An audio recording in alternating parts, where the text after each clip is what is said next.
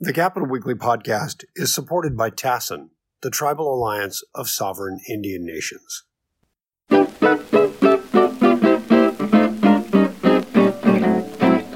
Hello, and welcome to a special episode of the Capitol Weekly podcast.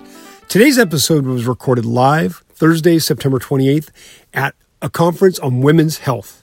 Our podcast today presents panel two on health equity.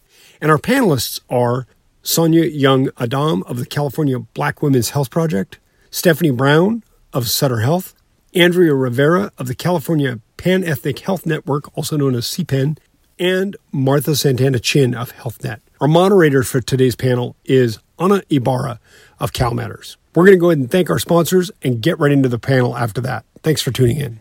Support for Capitol Weekly's conference on women's health was provided by the California Healthcare Foundation, the Tribal Alliance of Sovereign Indian Nations, the Western States Petroleum Association, KP Public Affairs, Perry Communications, Capital Advocacy, Lucas Public Affairs, the Weideman Group, and the California Professional Firefighters. I'd also like to thank our moderator for today's panel, Ana Ibarra covers health policy for CalMatters. Her stories focus largely on healthcare access and affordability. She has reported extensively on COVID 19 and California's safety net programs. Started CalMatters in 2020. Prior to that, she spent four years at Kaiser Health News in Sacramento. Her work has also appeared in the Washington Post, the Los Angeles Times, USA Today, and other national news outlets. She grew up in the San Gabriel Valley in Southern California, and she currently lives in Bakersfield with her husband and their dog. And so I'm going to go ahead and turn that over to Ana now. If you have any questions, please post them in the Q&A function and we will try to get to them in the last 10 minutes or so of the program. So thanks again for tuning in. Ana, thank you for taking over and I'll hand it over to you. Thanks so much, Tim. So I'm going to go ahead and introduce our speakers for today's panel on health equity.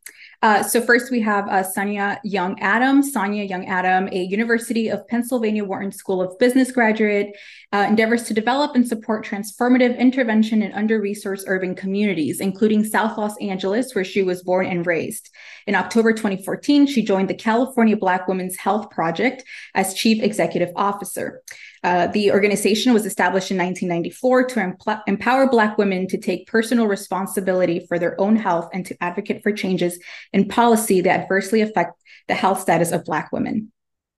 We also have uh, Dr. Stephanie Brown. Stephanie Brown is a board certified emergency medicine physician practicing at Sutter's Alta Bates Summit Medical Center in Oakland and Berkeley.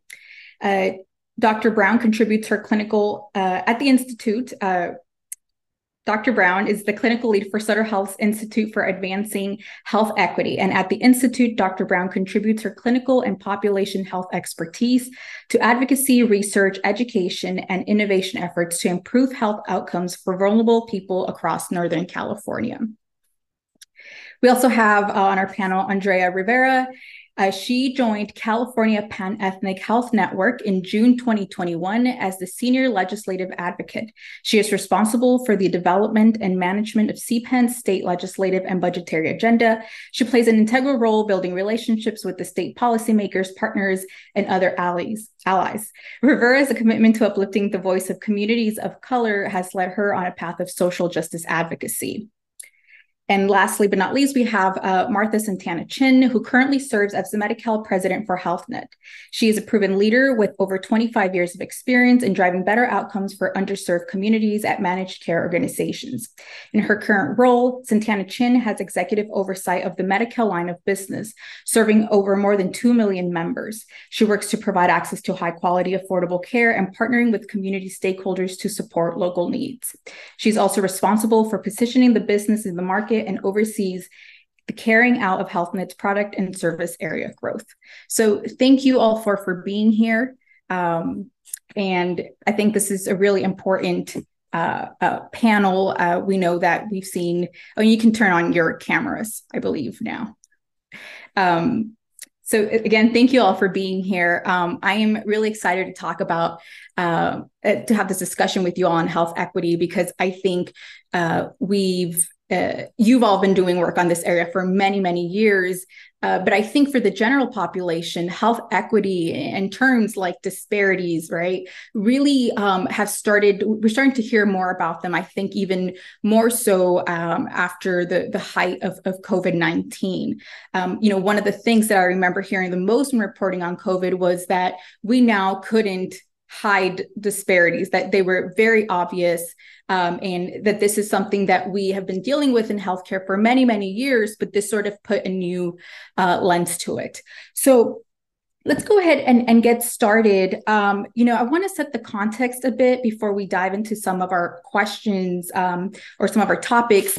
Um, I was wondering if we can go around and really kind of talk a bit about when you think about disparities and inequities in California's healthcare. Um, what comes to mind for you first? Uh, you know, in the work that that you do, what type of disparities are you tr- trying to address?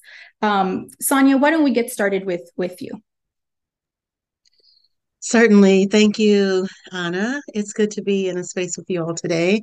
And I appreciate the opportunity to be here to talk about this very important issue around women's health. And uh, given my work and my role with California Black Women's Health Project, you know, when we think and, you know, speak about disparities, I mean, we're talking about disparities really in everything, you know, that pertains to our health. I mean, we find ourselves, that's Black women and, um, and girls, um, particularly in California, we find ourselves, you know, at the bottom, you know, of the you know, of the list. We find ourselves at the top, the bottom of the list where things are supposed to be good, and the top of the list where you know things are considered, um, you know, terrible in terms of health. And we look, we think about disparities, and I think about disparities, you know, that really I can't isolate it from you know the issues and the challenges that we have you know in the state and in the nation around you know historical racism and and the and, and how it continues to you know weave its way through all areas of our society.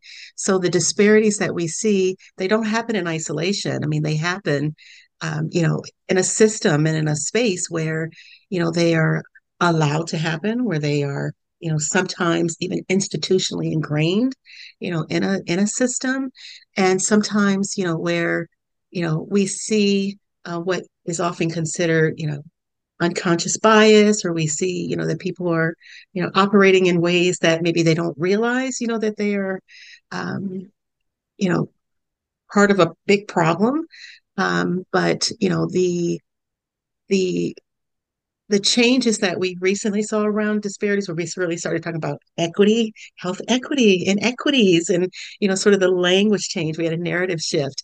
You know i continue to use disparities because you know i know that that is something that when people see numbers when they see data you know they tend to at least respond to that.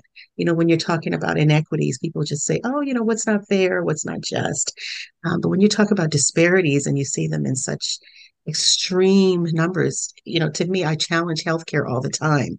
You know, what about triaging? Isn't that what you do? Um, you know, well, don't you care for you know the the most difficult cases? Don't you you know separate those and distinguish them? You know, so that you're paying attention to them. So, in my view, we're not really addressing disparities broadly enough because we're really not addressing systemic and structural racism. You know, broadly enough. And they go so closely together that if you're not dealing with one, you're not really dealing with the other. Mm-hmm. Dr. Brown, you want to go next? Sure. Thank you. Thank you for that, getting us off to such a great, important start, Sonya. Um, at the uh, Sutter Health Institute for Advancing Health Equity, we, uh, as uh, Sonya also mentioned, uh, we we look at everything, um, and we're really looking at um, quality metrics. Um, really thinking about when we think about disparities, we're talking about disparities in health outcomes, um, and really measurable differences that we can then um, do something about, create you know innovative ways to deliver healthcare that that's different and can really close those gaps. So we have three main focus areas: um, chronic disease equity. So it's looking at you know, things like cardiovascular disease, diabetes, uh, cancer screenings. Um, we also look at mental health equity which is very, uh, very important. Um, and then we also have a, a, big focus area, maternal and birth equity, um, which we know, you know, the Black maternal health crisis um, is just it is also, as Sonya mentioned, it is a product of structural and systemic racism.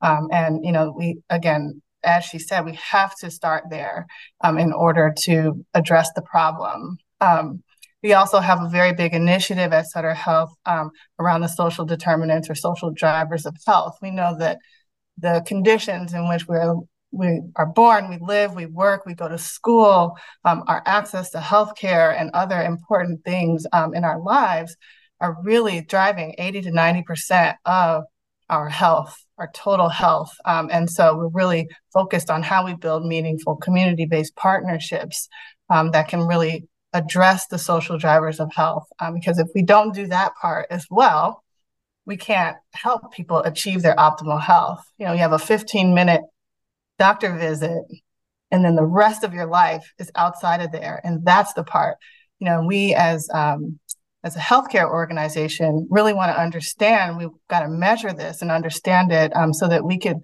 figure out how we can best partner and build these partnerships um, so that we can achieve that. We can't you know healthcare we can't do everything but we can screen for it we can acknowledge it we can you know talk about the fact that you know structural racism is affecting our patients and then we can build those partnerships um, and really make a difference and start to, to see those gaps and uh, disparities close.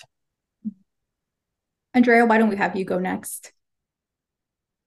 And thank you all so much. Uh, it's a pleasure to be here today. And, um, you know, I think I'd like to really uh, focus on um, the role that racial disparities have played into all of this, right? I think a lot of that has already been said. Um, but, you know, I would say that for racial disparities, that's where we really see you know, things largely unchanged, stubbornly embedded. Um, even, you know, despite all this, you know, I would say more of an interest from state leaders over the recent years. Um, when we look at the the data and the access rates, the utilization rates, communities of color still underutilize their healthcare. Part of it is access, and I would say that there's been, you know, a sharpened focus on expanding access to care but you know it also um, is more related to use of care and utilizing those services um, because that's where you really see the most jarring racial inequities that communities of color are just not accessing mental health um, services related to physical health. Um, and then we talk about you know covid-19 and how that really pulled back the curtain for you know a lot of the things that we already knew existed right? And i think it just really exposed all these inequities. Um, and then you think about how it's you know incredibly unfortunate that it required a pandemic for leaders to acknowledge right? And really make that acknowledgement that these things like social determinants um, are the root causes and disproportionately impact communities of color you know, for CPEHN and, you know, the partners that we work with, we've been drumming, you know, the beat on racial inequities for quite some time, um, really as, you know, a core principle to ensuring that we can adequately combat health inequities. And we've been doing this since since 1992 when LA experienced um, the hardship of Rodney King. And then you fast forward to 2020 when we saw the murder of George Floyd, and then you start to think, you know, okay, we have made some progress, but in the grand scheme of things, it's relatively minimal. And race still just continues to be this determining factor in whether you're able to live or thrive and have a full and healthy life. Thank you. Martha? Good morning. Um, thank you. And, um, you know, I very much appreciate the comments that everybody has um, already expressed um, agree whole, wholeheartedly with most of what's already been said. Um, when you think about inequities, it really is everything. And um, the way that we think about it as a health plan is, you know, how can we take the silver lining that was um, presented to us through um, the aftermath and the awareness that the pandemic did bring on inequities? And um, we we are optimistic that you know many of the policy changes that have been implementing more recently um, will have a longer term impact. The the charge for us now is to execute on many of those things, right? And so, um, as you think about community health workers, doulas, and the promise that they might bring to really making systemic uh, change, it's it's very powerful if we do it right. If we make sure that um, they the workforce is looks like the people that we serve, comes from the communities that we served, has lived experiences, and is able to build the trust that we so de- desperately need to build we can break down some of those system barriers that I, you know we all know exist. Um, the other thing, though, is that there is a lot to do still.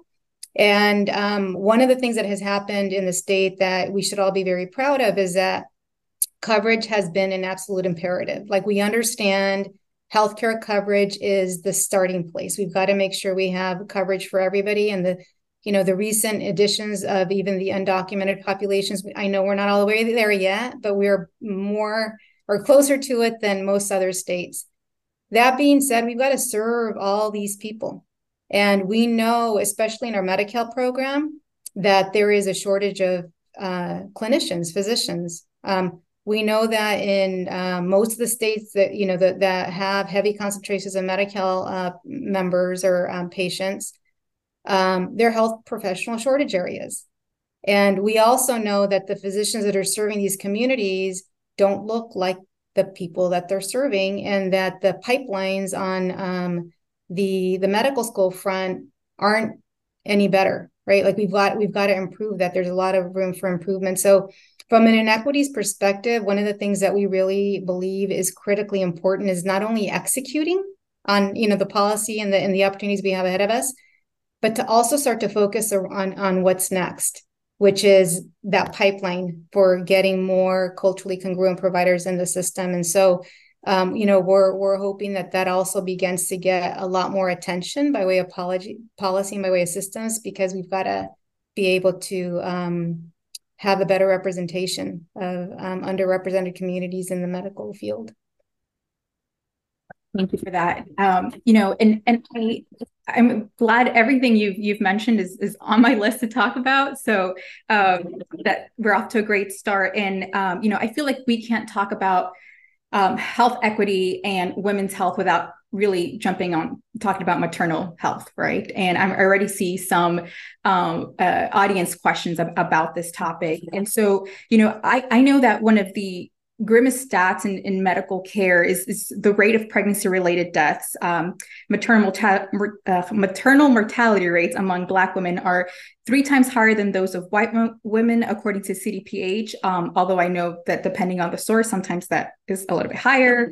Um, you know, there's also a disparity based on the type of health insurance for birthing mothers, right? Women on Medi-Cal uh, tend to do um, uh, tend to fare worse than women on private insurance. Um, you know, these these aren't new new findings, but it seems like every so often we see the the news story, the report uh, about this. Um, and so, you know, I, I want to talk to to Sonya and Dr. Brown about this. Um, Sonya, maybe I can start with you um, on you know because this isn't new, because we know we've known this for years, we have the data, right? Um, why haven't we seen significant improvements in this area? What's what's lacking? What are we missing? You know, what what what can we do next? Well, I mean, you say we have the data, um, but California's uh, report, you know, on this subject was just released. I mean, mm-hmm. it's been 30 years since there's really been you know that level of intensive reporting on on this subject and so the report is out i'm very proud to say that uh, california black women's health project myself you know we're part of um, an advisory group that was led by black women for wellness um, you know to get this report completed and produced and it's um it, it, the data you know certainly i mean we you know it's kind of a thing that you know it's like we all know you know mm-hmm. it's like we know you know what is happening um, particularly if you know you're working in this area if you're you know if if this is a you know sort of a cause for you. And so many people you know have entered into this you know work because of their own lived experiences um, you know with this challenge. And then they begin to advocate and begin to ask the question why is this happening? And then you learn that it's something that's very pervasive around you know our community our families our sisters. And you know we keep you know we hear about it. But we we had trouble for so many decades you know getting not even just the state because i mean you know we're we're really talking about this nationally. I mean it's you know it's not just a california issue although people expect for us to be doing better and we're not. Um, but you know the, finally getting you know getting legislators, getting hospital systems, getting other, getting the public health department to begin to talk about this issue and allow us to express it and acknowledge what the root cause is. I mean, I, I live in Los Angeles County. You know, our offices, our organization is statewide, but we're headquartered in Los Angeles County. And I will tell you, it was Dr. Barbara Ferrer, who's the head of uh, LA County Public Health Department, was the first person that I ever heard to acknowledge that racism is a root cause in this issue. I mean, I had really, I mean, I've been up and down the state and I, I would hear, you know, different advisory groups and different medical professionals and different public health departments that would not even would even want to say that race was a factor in this. So the the you know what do you say? You admitted it or you you know you're acknowledging it at a system level. And then the state's deliberate an intention to invest in the perinatal equity initiative.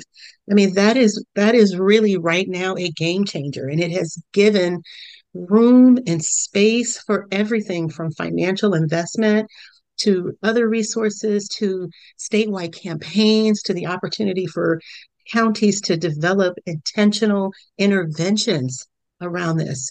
And some of it has to do with, you know, letting the public know that you know we are developing and working all of us to develop alternatives because we cannot always trust that the that the medical system will be there to provide us with a safe and sacred birth. I mean we can see the data. So what do we do in the interim? Part of it is the development of community defined practices the building of of our own you know systems and supports you know the expansion of doula care, midwifery, you know, those things that we know in our community from our history and our heritage and our culture, you know, that that have an opportunity to hold us and to support us through what is supposed to be the most one of the most you know amazing and beautiful experiences of our lives and at the same time we know that the medical and the healthcare system the traditional system you know is eh, uh, is at least acknowledging that something needs to be done, that changes need to be made. Where do they do it? How do they do it?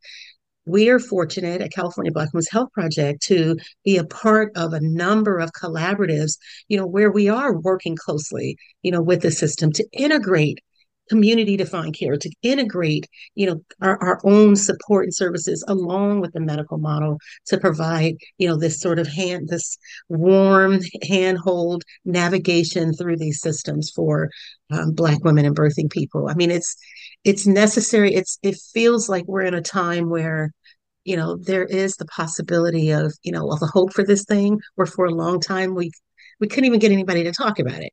So, I mean, we are at a place where, you know, you can feel better about the potential. But at the same time, and and and uh, Dr. Brown mentioned it, and I think maybe Andrea mentioned it.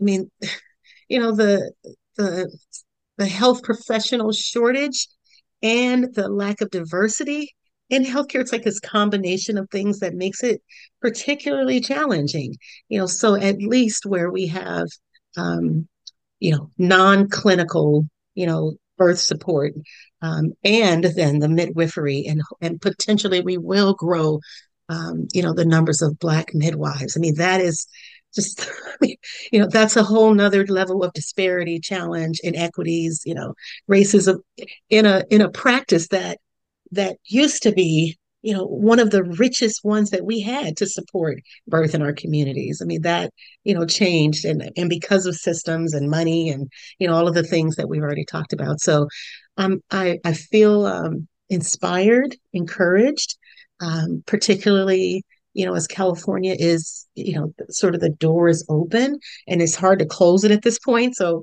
you know, we hope that we will continue to see progress, investment, uh, resources, acknowledgement, um, legislative changes, you know, more opening. I believe very much in, in expanding the scope and practice of of um, you know you know certain people along the continuum of healthcare um, because we need to come into a, a healthcare space differently. We not the 15 minutes that Dr. Brown talked about. I mean, that is that that is not enough to build a level of comfort you know, for some of us. And the the transfer of knowledge, you know, that you hear from a doctor. I tease my mother all the time that we have to get a uh, Google out to to determine like what the doctor actually wrote, and we're like, okay, now let's let's translate that so that we can say what it is that the doctor told you to do next. I mean, there are so many things that you know need to be addressed, but a community um, integrated approach, as far as I'm concerned, is the most important thing that we can do in this area of maternal disparities at this point. Thank you, Sonya. Dr. Brown, you just wrote about this for Capitol Weekly. Um, and I saw, you know, one of the lines that stood out the most to me was you're a physician, you're both of your parents are physicians, um, but you're still very scared uh, to be, you know, part of the statistics. Um, can you talk? I mean, you work at a health system. Can you talk, I guess, at the clinical level, what is being done by hospitals, by health systems to, Im- to improve um, these gaps and, and these disparities? Absolutely. Um, and, you know, that point is just so critically important um, uh, with regard to Black maternal health and the uh, mortality rate, because your zip code can't save you, your income level, your education, all of the things that we think if I, you know, that will increase my access. I can understand my health literacy is better. I can advocate for myself. But regardless, all of those things held to be the same, the mortality rate is three to four times as much for Black women compared to white. Nothing can save you. And that is very frightening. That's frightening for all of us. Um, and knowing that, you know, racism, discrimination and bias are the, the root causes of this problem. Uh, as a health system, we have to, you know, we've got to both, as um, it's been mentioned before, improve and seriously invest in our pipeline uh, because racially concordant care has been proven over and over again to improve health outcomes for different communities. Uh, so we've got to train more Black clinicians um, and the institutions that serve Black women have to do a better job of recruiting and not just recruiting, but recruiting and retaining a diverse workforce. So, this calls for a strong commitment to diversity, equity, and inclusion that creates a place of belonging where racism and discrimination are not tolerated. And the commitment to diversity must go all the way to the top of the organization. So that's the first thing is really that commitment to the workforce, to creating a space for where racially concordant care can happen um, and really investing in the pipeline. Um, this crisis also demands innovation. We have to innovate. We cannot do the same thing that we've been doing. Um, it's just not working. And so at the Sutter Health Institute for Advancing Health Equity, what we really aim to do is start with the data. So we define the problem with real numbers, the real patients that we take care of. Um, and then we can create interventions. When we understand what's happening, we can disrupt that cycle and really create new interventions um, and approaches to how we deliver care. So, we are currently piloting several pro- programs in our maternal health innovation labs that are studying some new approaches. Um, we are looking at the use of postpartum depression screening app, for example, which now if you can really start to screen increase the number of touches, for example, that a patient can have with the healthcare system, where we don't have to drag them in for an inconvenient appointment time for 15 minutes and think we're going to do everything, but really creating a new space and opportunity using technology to, to do screenings and connect people whenever they're having a mental health need um, in the peripartum period. That is going to make a big difference.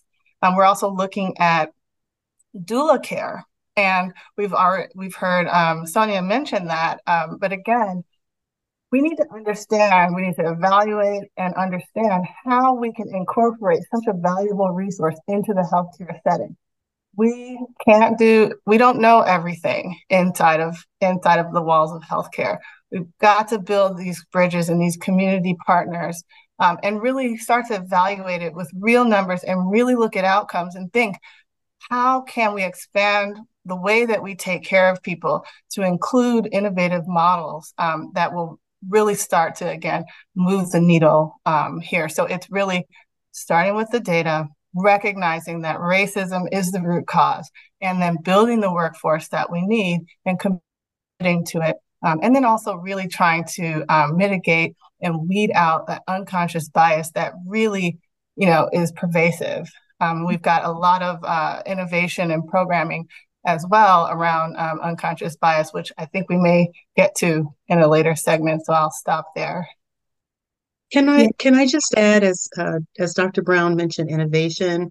You know, I, I think that when we think about culture, you know, we don't have a healthcare system that's really designed to look at cultural differences in care. I mean, maybe it is for some cultures, maybe, but for the Black community in particular, I mean, we're we are a like a collective you know our, our collectivism is what's important not like our individualism. I mean, we we probably likely respond better to group care to group opportunities to coming together. So the way our system and our our society is set up where individual healing individual this individual approaches the 15 minutes I mean, we can share 15 minutes and 15 of us can show up you know, and and get probably a better level of care. And then we can talk about it and come together to work together to to care. So that even innovations, just um, you know, sort of stepping out of like, you know, sort of what what the the medical books and the training and the practices tell you have to be done.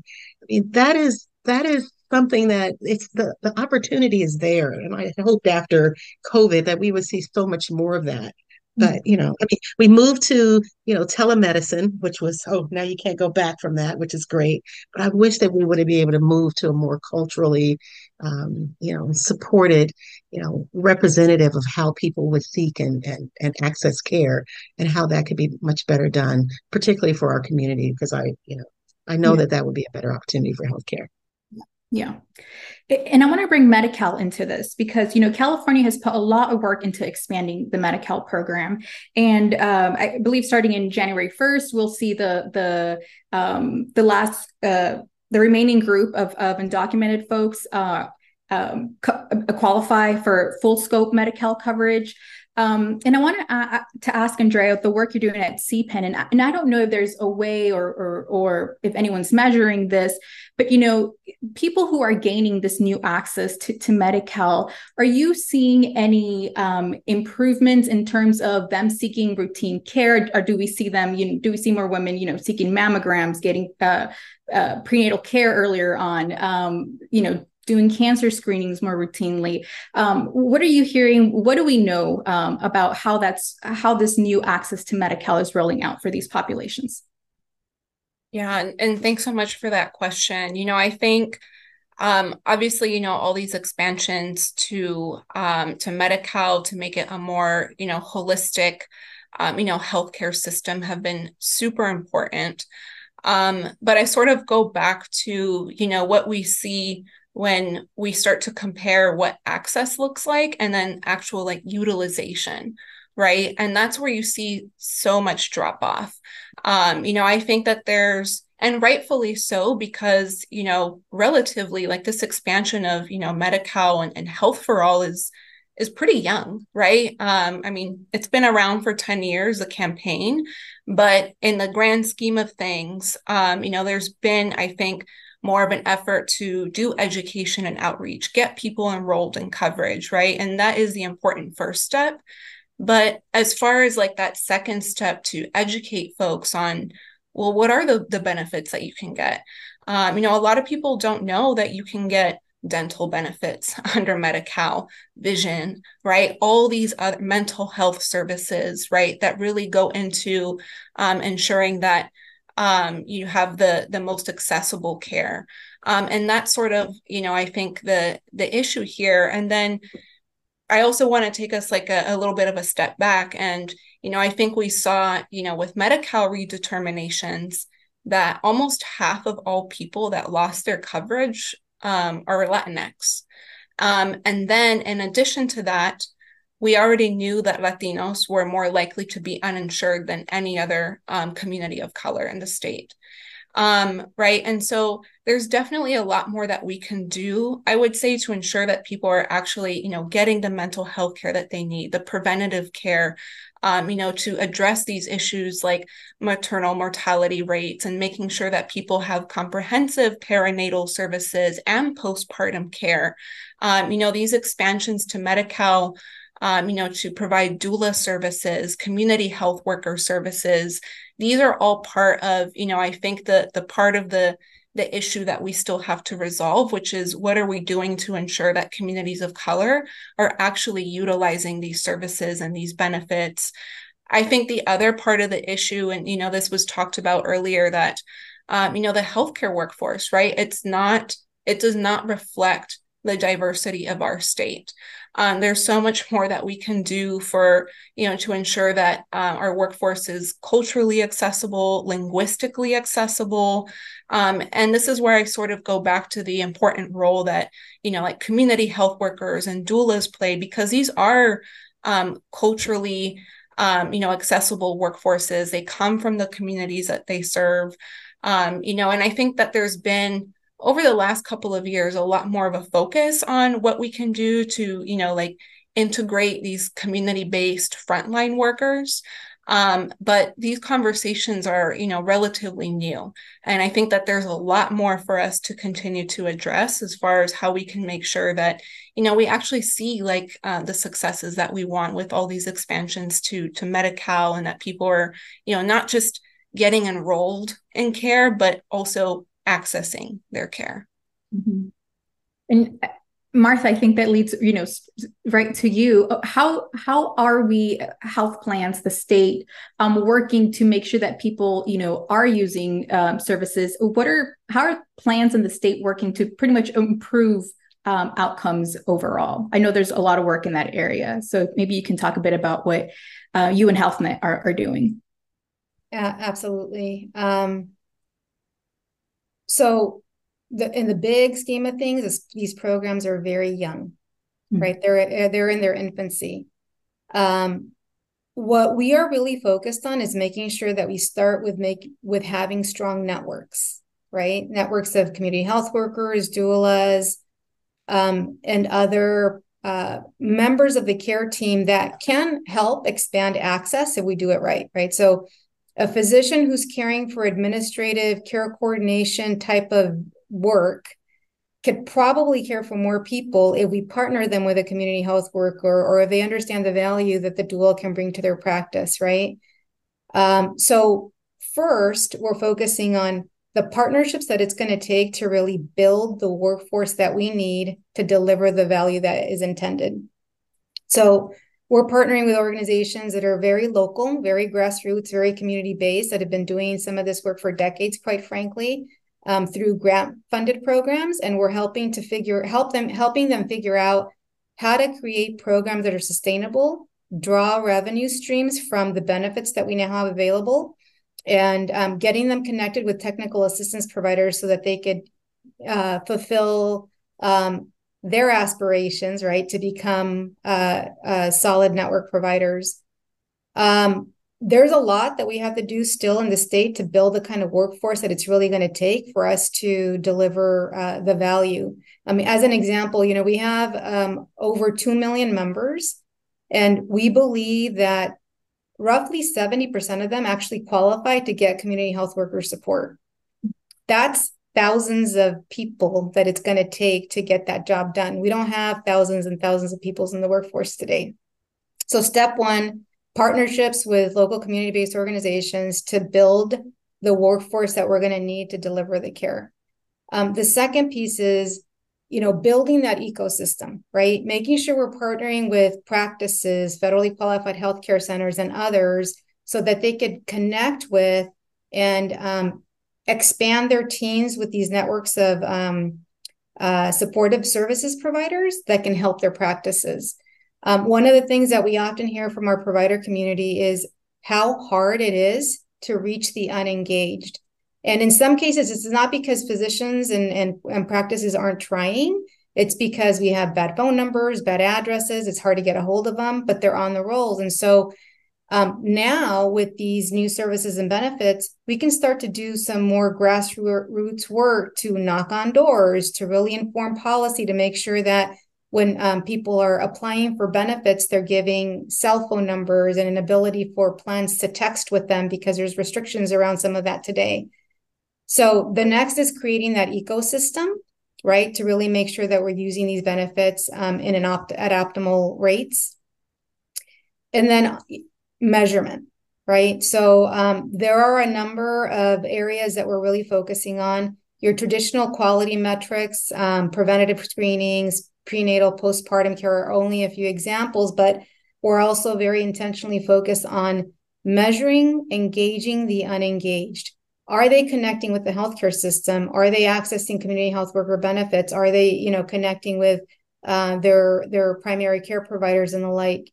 So that's that's the other part of this. And then more recently, because of changes that have happened with uh, reimbursement levels, um, in the Medi-Cal program, we struggle with getting providers that care for commercial populations to care for Medi-Cal populations. Okay, I mean the money's just not there for them to sustain their practices, and so um, the recent uh, change or the recent investment through the budget to elevate the level of reimbursement for um, OBGYN, maternal health providers, primary care providers, and behavioral health providers is something that we as health plans have been advocating for for a very long time, and we're finally, you know, we're finally making some movement in that direction. I've been working with the Medi-Cal program for over 30 years, and the only thing I had ever heard about rates before is this threat that when budget uh, budgets re- uh, met crisis levels, that we were going to have to cut 10%, that infamous 10% reduction finally going away. And now we're, we're talking about getting a little closer to parity, right? So maternal health providers, primary care providers, and um, uh, behavioral health providers, the idea is that we want to be able to reimburse them at the equivalent of at a minimum 87.5% of Medicare that's not going to get us to parity in the commercial space. Some of these providers are getting 120% of Medicare, 140. I mean, it just depends on on the part of the state in which you operate. But it's a it's a step in the right direction. And the reason I raise that is because as we're standing up these services, as we're standing up these benefits that are intended to address some of those disparities and get people navigating through the healthcare system much more efficiently, we have to care for expanding that physician pipeline because without that access, we're never going to be able to make the inroads that we're going to need to make. Um, so um, at a at a very high level, you know, we're really focusing on this the systems, scaling these services, scaling these benefits, but doing it in partnership with community and really focusing on engaging um, people with lived experiences that speak the language um, because we understand that in order to make progress, we've got to build trust. That's step number one. And as you heard, you know, other panelists describe so um, eloquently, I mean, it's just we've got to start there. And so um, there's still, like I said, there's still a lot of work to do, but you know, we're moving um, the pieces forward as best as we can, and in partnership with our communities. Yeah. And so we do want to get to questions, I think, in five minutes because we do have a lot of um, uh, uh, questions from the audience. So for anyone who wants to uh, answer answer this one, you know, at at the state level, um, what are there any uh, recent bills or actions that you've seen, and you've some of you have mentioned some already, um, that you think can really make a difference or that you're really hopeful will will make a difference in advancing you know the the the work around equity that you all are doing? Any bills or um, uh, new laws uh, any budget um, um, allocations that you think are are very promising um, to to to help us in this area. Um, feel free to jump in anyone. I can i can start. Um, Thanks for the question. Um, so uh, AB 85 um, would in- ensure that health teams have resources to conduct the social determinants of health screenings, uh, make referrals and community, um, and then also provide community navigation services. So as I mentioned, and we keep talking about the social drivers of health are responsible for so much, the vast majority, 80 to 90% of our overall health. So this bill, uh, sponsored by uh, uh, Assemblywoman Dr. Akilah Weber, um, would really um, provide funding for that uh, to happen.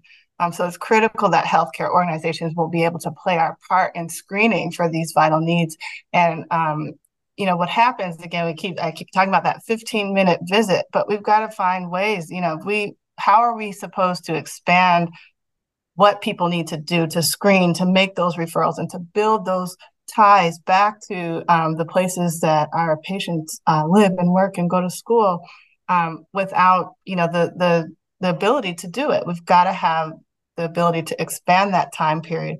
Um, and you do that by providing the the uh, the funding to do it. We cannot continue to have unfunded mandates um, onto our uh, already stressed uh, healthcare workforce.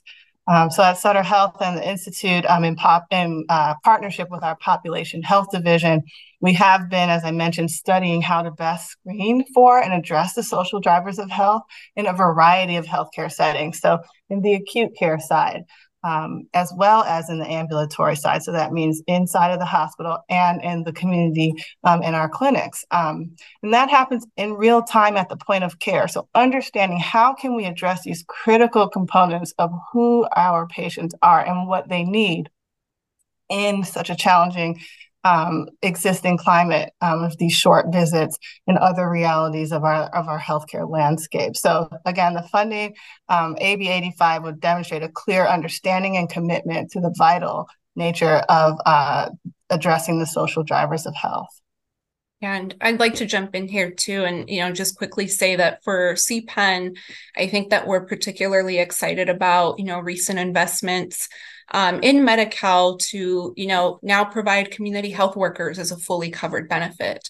Um, there was also, you know, just this year, the recent expansion to provide mobile crisis services to people who are enrolled in Medi-Cal, right? Both of these things, I think, really go hand in hand with, you know, this concept of the community defined evidence based practices, right? And quite honestly really honor what community members have been asking for for a long time to really you know um, start to be innovative um, and utilize um, you know forms of of trauma informed care culturally competent care like chws mobile crisis services that you know move us away from i think how we've traditionally treated uh, mental health and you know other um, illnesses and, and diseases to it being more of a like a public health kind of issue right? And really looking more holistically instead of um, you know like well what can we do to just I mean, you know, prevention and intervention is also important, but what are some of those tactics that we can use to ensure that people have like the navigation services that we've talked about through CHW so that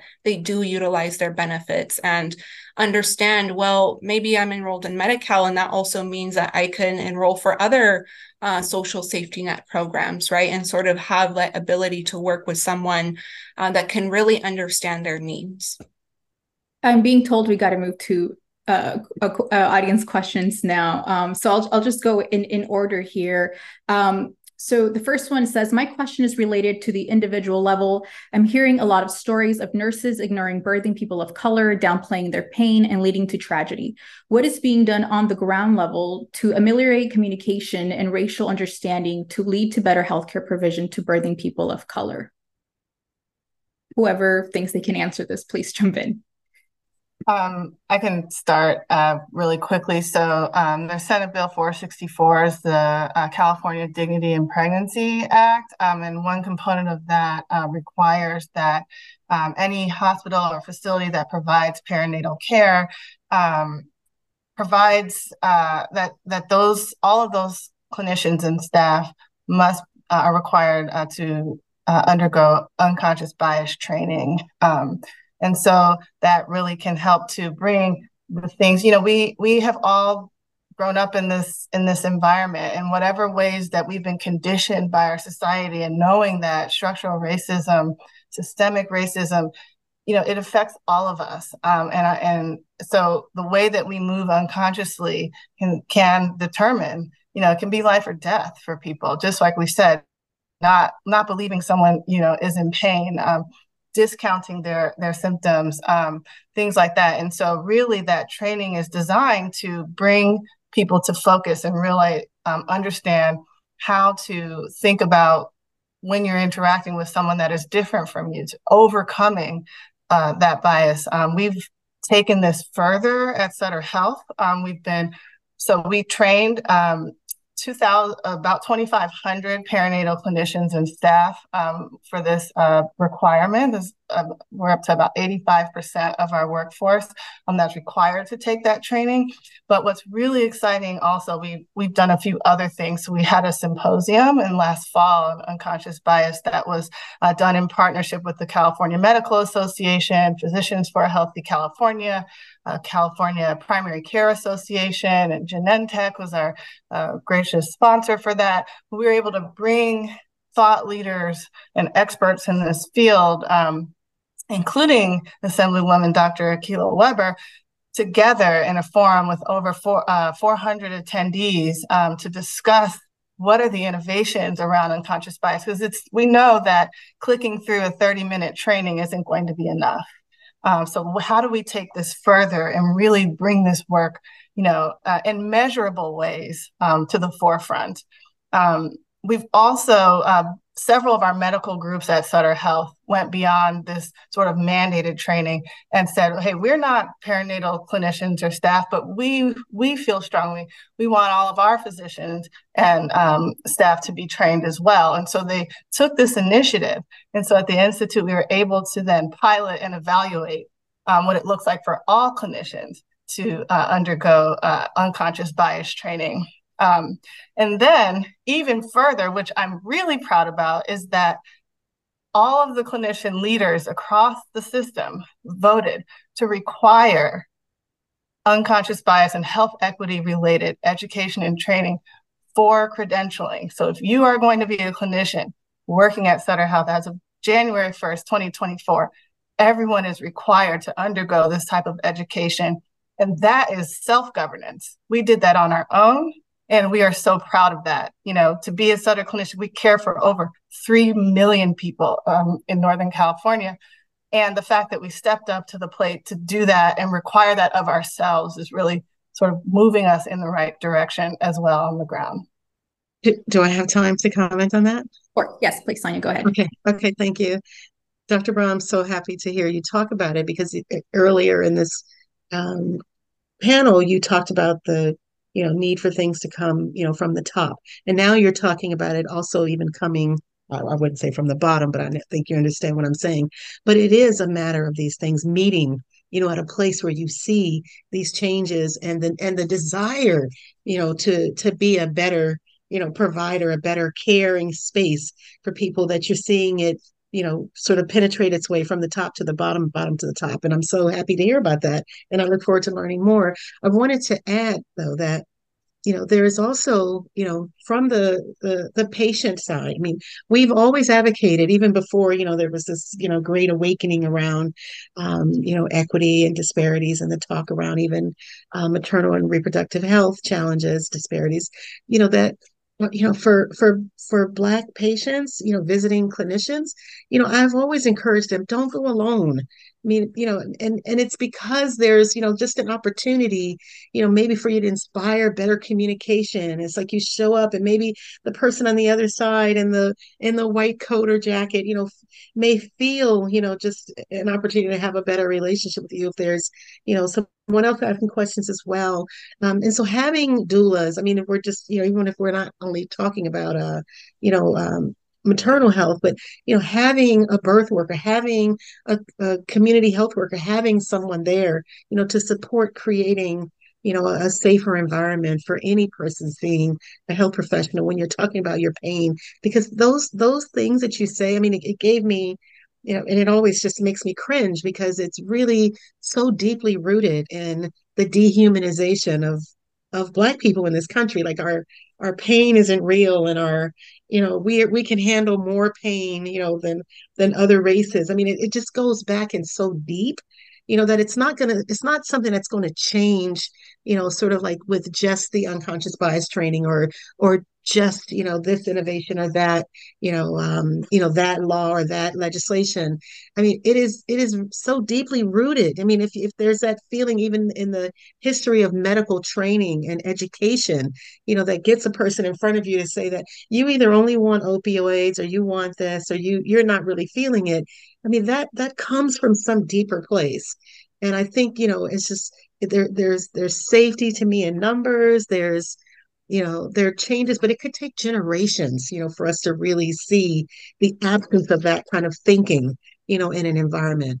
And mm-hmm. and knowing that like a patient's life is at stake you know if they are complaining that they have problems in their leg or pain and then you don't realize they're blood clots and then ultimately you know you have that that loss of life or potentially some you know the loss of the child. So i mean we, we have to do more but i'm not sure that the do more you know it's like how do you legislate the heart? How do you legislate that? You don't you know like i mean we have to just become a better society but if we're not looking at you know racism and we're not looking at culture we're not looking at the history you know and i and i'm speaking particularly with black people in this in this country if we're not looking at that or willing to really acknowledge that know we're, we're not going to address that. So we have to protect ourselves too when we come into these environments. We have to have ways and we have to have support to help us advocate you know for a safer environment when we're in healthcare system yeah, thank you for that. And Andrea, thank you for helping me answer some of these questions on the chat. I see you're doing that. Um, I want to jump to this question because a couple of you talked about this. Um, you know, getting people of color to use healthcare resources. The question says, what would be the most effective way to encourage people of color to, to utilize healthcare resources while there is so much cultural distrust of the medical system because of the attention being drawn to the disparities and mistreatment in communities of color that are so prevalent? Um, the, the, the public the public private you know community connection the integration of community defined practices with the medical model. I mean you're not going to get the trust unless you have those trusted messages. What did we do during covid? It took the community you know to inspire and support and i'm sorry andrea i might have stepped on you so forgive me for that. But it took the community you know to to bring you know those folks together to be able to say okay i can i can maybe trust this and i'll pursue this and i'll get this. Because you had to go to the trusted messengers in order to do that. And it's going to be to me it's the same thing that's necessary for you know how we move forward um, in getting utilization rates up. And and may and and looking at the potential of different models of care. And i really strongly believe in a group model. We in black communities it's the sister circles. It's, we even do a brother circles. And we can provide services there that you know that uh, range from community practices you know all the way up the scale to you know talking about diabetes and training people around the issues and the challenges that impact our health in our communities yeah, yeah. And there was a similar question asked to Andrea, and I don't know if you've answered this one, Andrea, but it was it was, you know, what do you think are the root causes for underutilization? Um, and you talked a little bit about this. I don't know if you want to, um, and you know, Sonya mentioned a couple of of, of this too. Um, if you want to uh, explain a bit more on that, Andrea. Yeah, and um, you know, um, I did share a, a copy of a, a, publication that CPEHN put out, I think in 2021 now. Um, it is more specific to, you know, what some of the reasons are for why people don't access mental health um, under Medi-Cal, but I think there are a lot of common themes that we see throughout, you know, like the healthcare system. So one of the things um, that we found was just um, you know, like the amount of time that it takes to find a provider, um, right? Being like a really big barrier, having to go through all these complex systems of, you know, oh, okay, searches, now finding someone that's close to me, somebody that speaks the same language as I do, right? There's so many different layers to that. And it really reduces uh, the amount of options that people have. And people, um, after a while just kind of get frustrated and stop looking um, or stop that whole process entirely. Um, there's also confusion around, um, you know, like uh, language access, right? And so this is something that we already know, right? A lot of websites, um, you know, will use like Google Translate or maybe are not translated in culturally competent ways, right? And that is a really big issue, especially for the AAPI community, um, you know, where a lot of translations might be directly translated, but they're not accounting for, um, you know, some of those uh, needs. And I, will put a specific example. Um, you know, we were working with a partner um, you know, on um, refugee and, and, immigrant mental health. And they were talking about how, you know, like the word for um, you know like um, help in like mental health on a website was directly translated and in their language it meant like crazy right? Mm-hmm. and so like things like that right where things are not being um, measured in culturally competent ways that deter people from getting care in the first place and we have but one minute left, but I did want to get to this last question specifically for Martha. It says, would love to hear more about the community collab efforts. Are there any links with the details of the outcomes? I don't know if there's a link you can share if you can briefly explain in a minute. yeah. So, I mean, it's, I'll give you an example. Um, one of the things that we recognize, you know, we as health plans need to lean very heavily on community and some of these organizations that have been doing this work for many, many years. But we need systems change, right? In order to really make an impact, we need real systems change. And so, as an example, we supported the uh, California Coalition for Black Birth Justice. And what they're really very focused on is driving a coordinated agenda to mobilize key stakeholders across the, the industry um, to drive policy change. And as a result of some of that, just as an example, um, one of the ideas that's being implemented by CMS is this idea that hospitals should be designated as birth equity, have a birth equity designation so that people understand that the, the practices within their hospitals are friendly to people of color. And so those are the kinds of things that we really need to do a lot more of.